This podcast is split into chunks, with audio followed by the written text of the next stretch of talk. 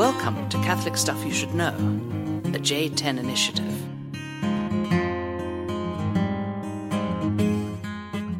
Hey, and welcome back to the podcast. This is Deacon John and Joe coming at you from the treehouse on the third floor in Denver, Colorado. The ordination's coming. I probably should find a replacement. So, Ordination. Oh, that's him. No, I don't know if you can be replaced, John.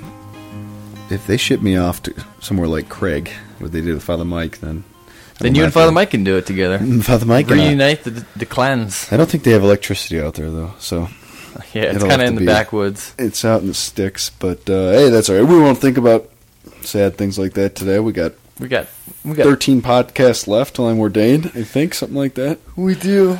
Get a little stretch here. Yeah, this is good. Round two. Okay, today you're talking about something I know nothing about. John Mayer. We're not talking about John Mayer. There's nothing Catholic. I know there is nothing. Well, I don't know. He might be. Catholic. He might be falling away Catholic. I'm not sure, but uh, I was thinking about John Mayer when I was preparing for this podcast. you were singing John Mayer before you. I was, I was singing John Mayer. Okay, so John Mayer has this song. Oh no. No, I'm serious. I'm totally serious. I was thinking about this in my homeland. Ugh, actually, it was actually a really beautiful thing. So he has this. This is the question, I guess, that comes in my head: Does God reveal Himself outside of Christianity?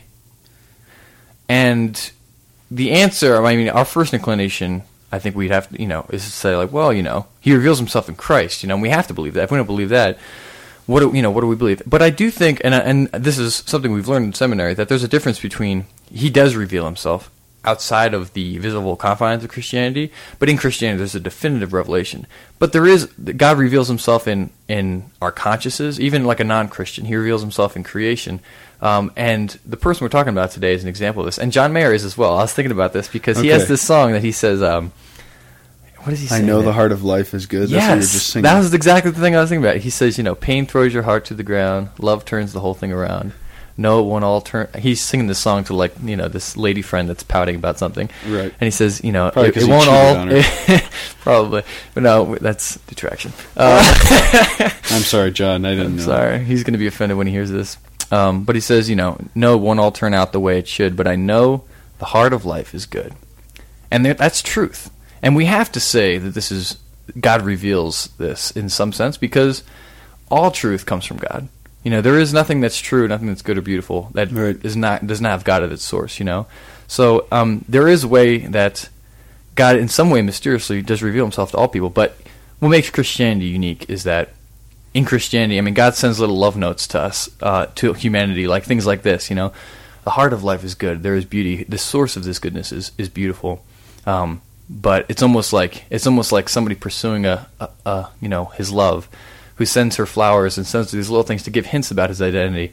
But in Christianity is when he shows his face and he says, "Here I am. This is Right. this is this is the face of God. This is the face of the Father, and it's love."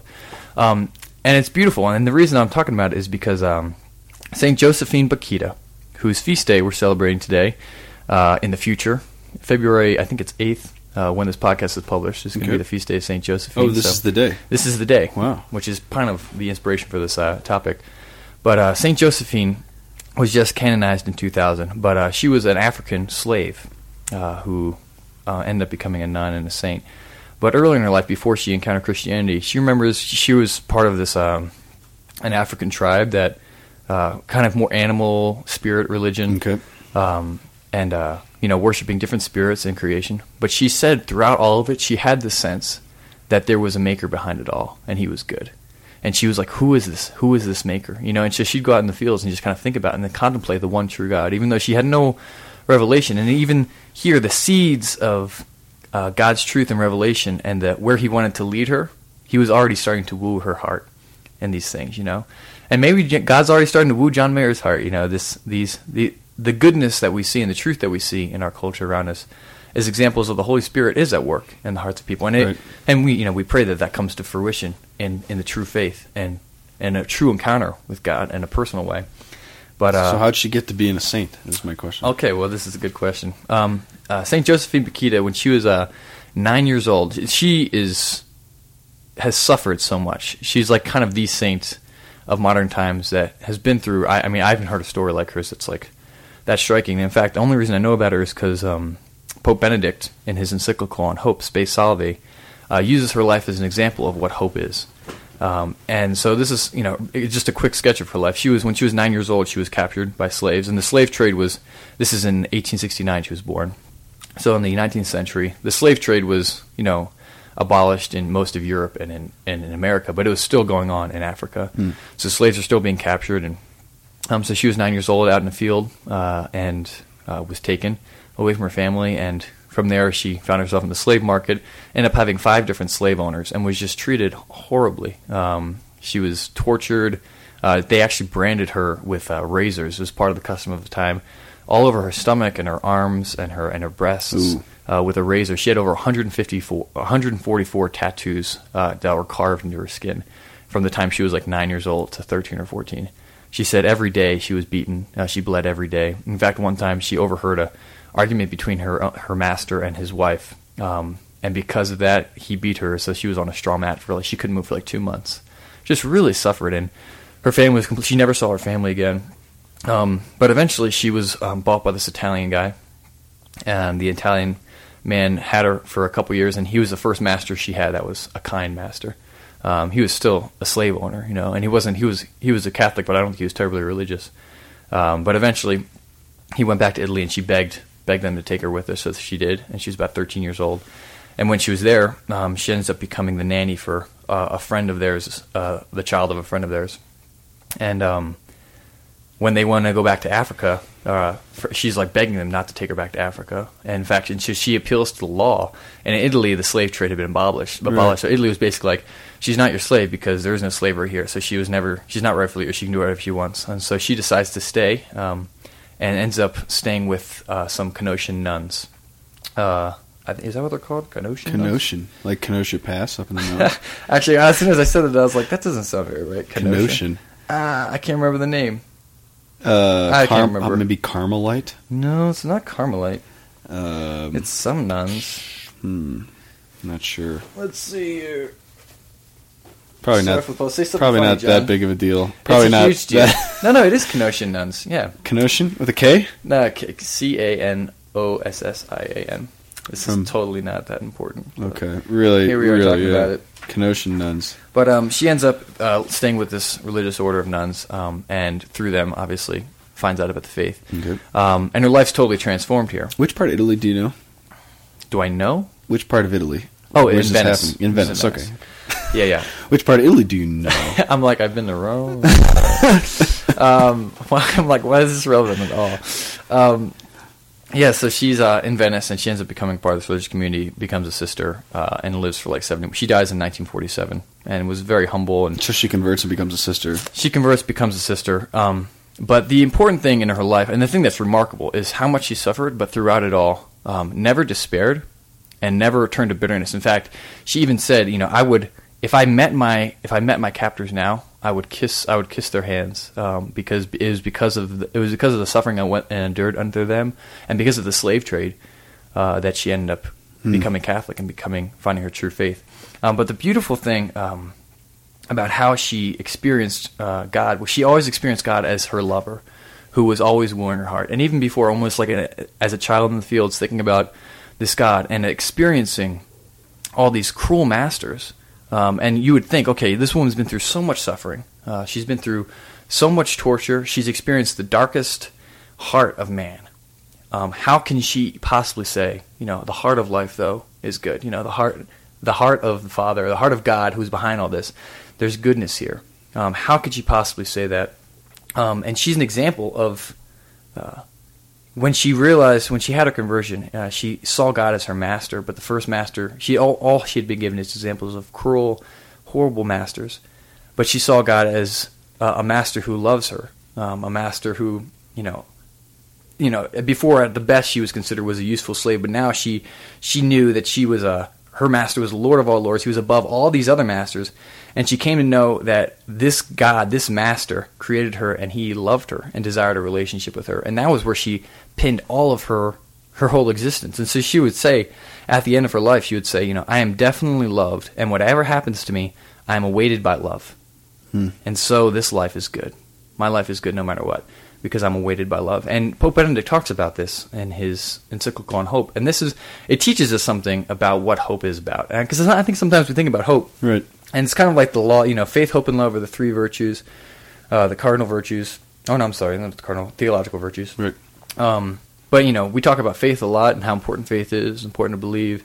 Love, of course, is the pinnacle of everything. This whole life is about learning to love, um, as Christ loved. Uh, but hope is kind of forgotten. It's just kind of like you know, we wish that things would be that will be in heaven, and we kind of like look forward to heaven. But what does that really mean? How do how do we live hope? Right. you know um, and benedict uh, in his encyclical uh, gives he basically goes into this into this issue like what is hope? Uh, how is it active? Where in where is it in our lives now? And he basically says how hope and faith are so united. And hope isn't just kind of this this kind of like wishful looking forward like you know hoping that Things things are going to get better. things are going to turn out you know. Yeah, Yeah. i'm getting tortured and, and things carved from my body but i hope it'll turn out good. Right. that's what hope is you know it's kind of being optimistic. Right. and hope is not optimism. Hope is not kind of saying, is you know, kind of glossing over the sufferings in this life. Right. Um, but hope is rooted in faith, and basically, what hope is, it is having the door of the future of your life thrown open and saying that Christ is at the end of this. Christ is at the, the at behind all this stuff is a loving God, and in heaven, this this is all this is my reward is there, and it's now, and that affects how I how I perceive the future, um, affects how I live right now. Um, and it's almost as if, uh, oh yeah, you know, have you read that book? He leadeth me. Um, I've read part of it. Walter Ciszek. Mhm. Yeah. He has this beautiful line in there, and he says, uh, he says, if the good news of Christianity is anything, it is this: that death has no hidden terror, has no mystery. That is not something that we should fear. Hmm. Uh, and he could say the same thing about suffering. You know, that if, if the good news of Christianity is anything, it's that we know the answer to this world. We understand the reason why everything exists. We understand what the heart of this world is, um, and that it, it's all leading towards love. And it, it is good, fundamentally good. The, the the sorrows that we endure, you know, the tortures that we go through in our daily life, don't hold a candle to uh, the good that we're going to receive. It's almost like those Roman soldiers we talked about a few weeks ago, uh, who, you know, this this one night of suffering on this lake, Right. freezing to death, is nothing can compare it. Right. And that hope that they had um, informed how they encountered the suffering that they did. Right. They and didn't just And then the suffering deepens the hope. That's what's amazing. Because a lot of times, if hope is reduced to optimism, then we're trying to, we're essentially hoping that the future has no suffering, no pain, no difficulty. It's just better, right? In Mm-hmm. that sense of the word. But actually, that to be so steeped in that theological virtue, which is a gift, right? We got to remember that. yeah. That This is a- not. It's not something we just kind of like work she had, ourselves up in. She had a, a profound gift from God to hope, and we can have that. That when we talk about the theological virtues, they are they are gifts. We forget that. That's good stuff. No, it's true. And and how the question is how do we how do we have hope? And there's there's this interplay between hope and faith that uh, we miss so often. It's not just kind of hoping that things and optimism, but it's gr- it's grounded in we have faith that God exists. We have faith in God's love for us. You know, we believe and we place ourselves. You know, these Roman soldiers, uh, and, you know, who are about to get tortured and killed, had faith. Um, you know, Saint Josephine Bakhita, she has faith, and because of her faith, because her faith is strong, she has hope. It's not just kind of like a, oh, I hope this turns out, Right. but it's a confident expectation that this is. It's like you know, it's like I'm going to walk through this door and I know what's on the other side. The door's Right. thrown open before me. I just have to Right. move forward, and that that informs and empowers everything. Um, Right. And it's a beautiful grace and it's a beautiful gift. But it's so important to remember in our life now because uh, so often, I the, you know, Saint Faustina said the greatest reason why people don't grow in holiness and sanctity is because of discouragement and worry and fear. Right. Um, which is funny. We might think it's because you know people aren't trying hard enough, or they're not, you know, making the sacrifices. They just, you know, they don't go to church or something. No, the greatest reason why people don't grow in holiness and become saints is because of worry, discouragement, and fear.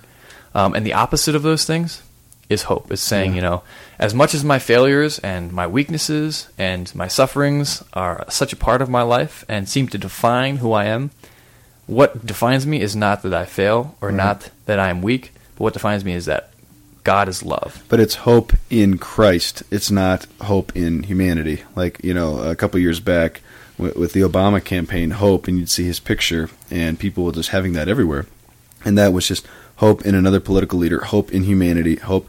It goes back to uh, communism was the same kind of thing. It was all of this. Uh, Marx really developed this, but just hope in humanity. We're progressing. Everything's getting better. Um, and we have to just reject Mm-hmm. that, and we have to have a really Christian, a profoundly Christian understanding of hope, which means that it's in Christ. It's only in Christ that um, we have anything, we have any desire, um, and any ability to kind of move beyond kind of the difficulties and the anxieties of life. So, Exactly. It's grounded in it's grounded in our faith. It's grounded in Christ, and it's even World War II is is this. I mean, that's that shattered so so many people's hope. Exactly. Beginning of World War in the beginning of the 20th century was like humanity was like we were going to do things. You know, we invented the airplane. We got Right. the car. We're good, we're doing all these things. We're going to solve world hunger. We're going to solve all these problems, all the suffering in the world. Um, and then you have World War One and Two, which just totally shatters that image uh, that we're progressing and that pro- Right. progress is a, a given. You know, Right. taken for granted. And she was actually around during World War II in in Italy during the bombings, and she had this. She would say when the bombs, she just said, you know, you know, let them come with their bombs. You know, it'll all be as God pleases. We're in His hands. You know, and a lot of people in the town where she was attributed uh, the salvation of that town to her prayer and her trust in God. Wow. Just, you know, that was her. She had faith that God was there, God was love, and that was that affected how she went into her sufferings. You know, that's beautiful. Now, uh, her name again, Josephine Bhagavad Gita? Blah, blah, blah. Just shut up. Bakhita. Bakhita. Bakhita was actually a name given to her by the slave trade, uh, which it's a a Arabic word meaning lucky one, Huh? which is kind of sarcastic, but uh, it's it's it's in a sense she actually never remembered her real name. Her suffering was so great that she didn't even remember her name Wow. from a child. So Josephine was her baptism name, Nice. and Bakita was the name given to her as a slave. Nice. Uh, good work. Another another topic I just I've just learned a ton from. Sorry to be so quiet Well- over here, but I'm just trying to soak it in. This is amazing Well, it's story. all right. Now, on February 8th, when this podcast is published, you can actually uh, Celebrate. enter in with a, a conscious knowledge of who this person is that you're exactly. praying to for her. This will be the first time I do that on a February 8th. And actually, she is the patron saint of uh, Sudan, Huh. and she's from Darfur. Really? So all the suffering suffering's going on there. Oh, She- that's actually where she's from. Wow. So there's a real solidarity there, and there's still. I mean, the slave trade. When uh, John Paul canonized her, one of the things she said at her canonization was, "The slave trade is actually bigger now in the world, worldwide, than it was during you know the time where she lived, Right. and the and in the slave trade in America, the transatlantic trade." Um, and she she kind of held her, and this is what John Paul and and the church is so good at holding up not just holy people, but holy people that the world needs to see as models of holiness because they can, you know, relate to their experience. Lay people for married people, for people in the world, but also people who can relate to the sufferings of so many people. Uh, to say, here's a model of how to of how to endure your sufferings, and not just endure your sufferings, but to attain everlasting life in it and real true joy and happiness in it. Right.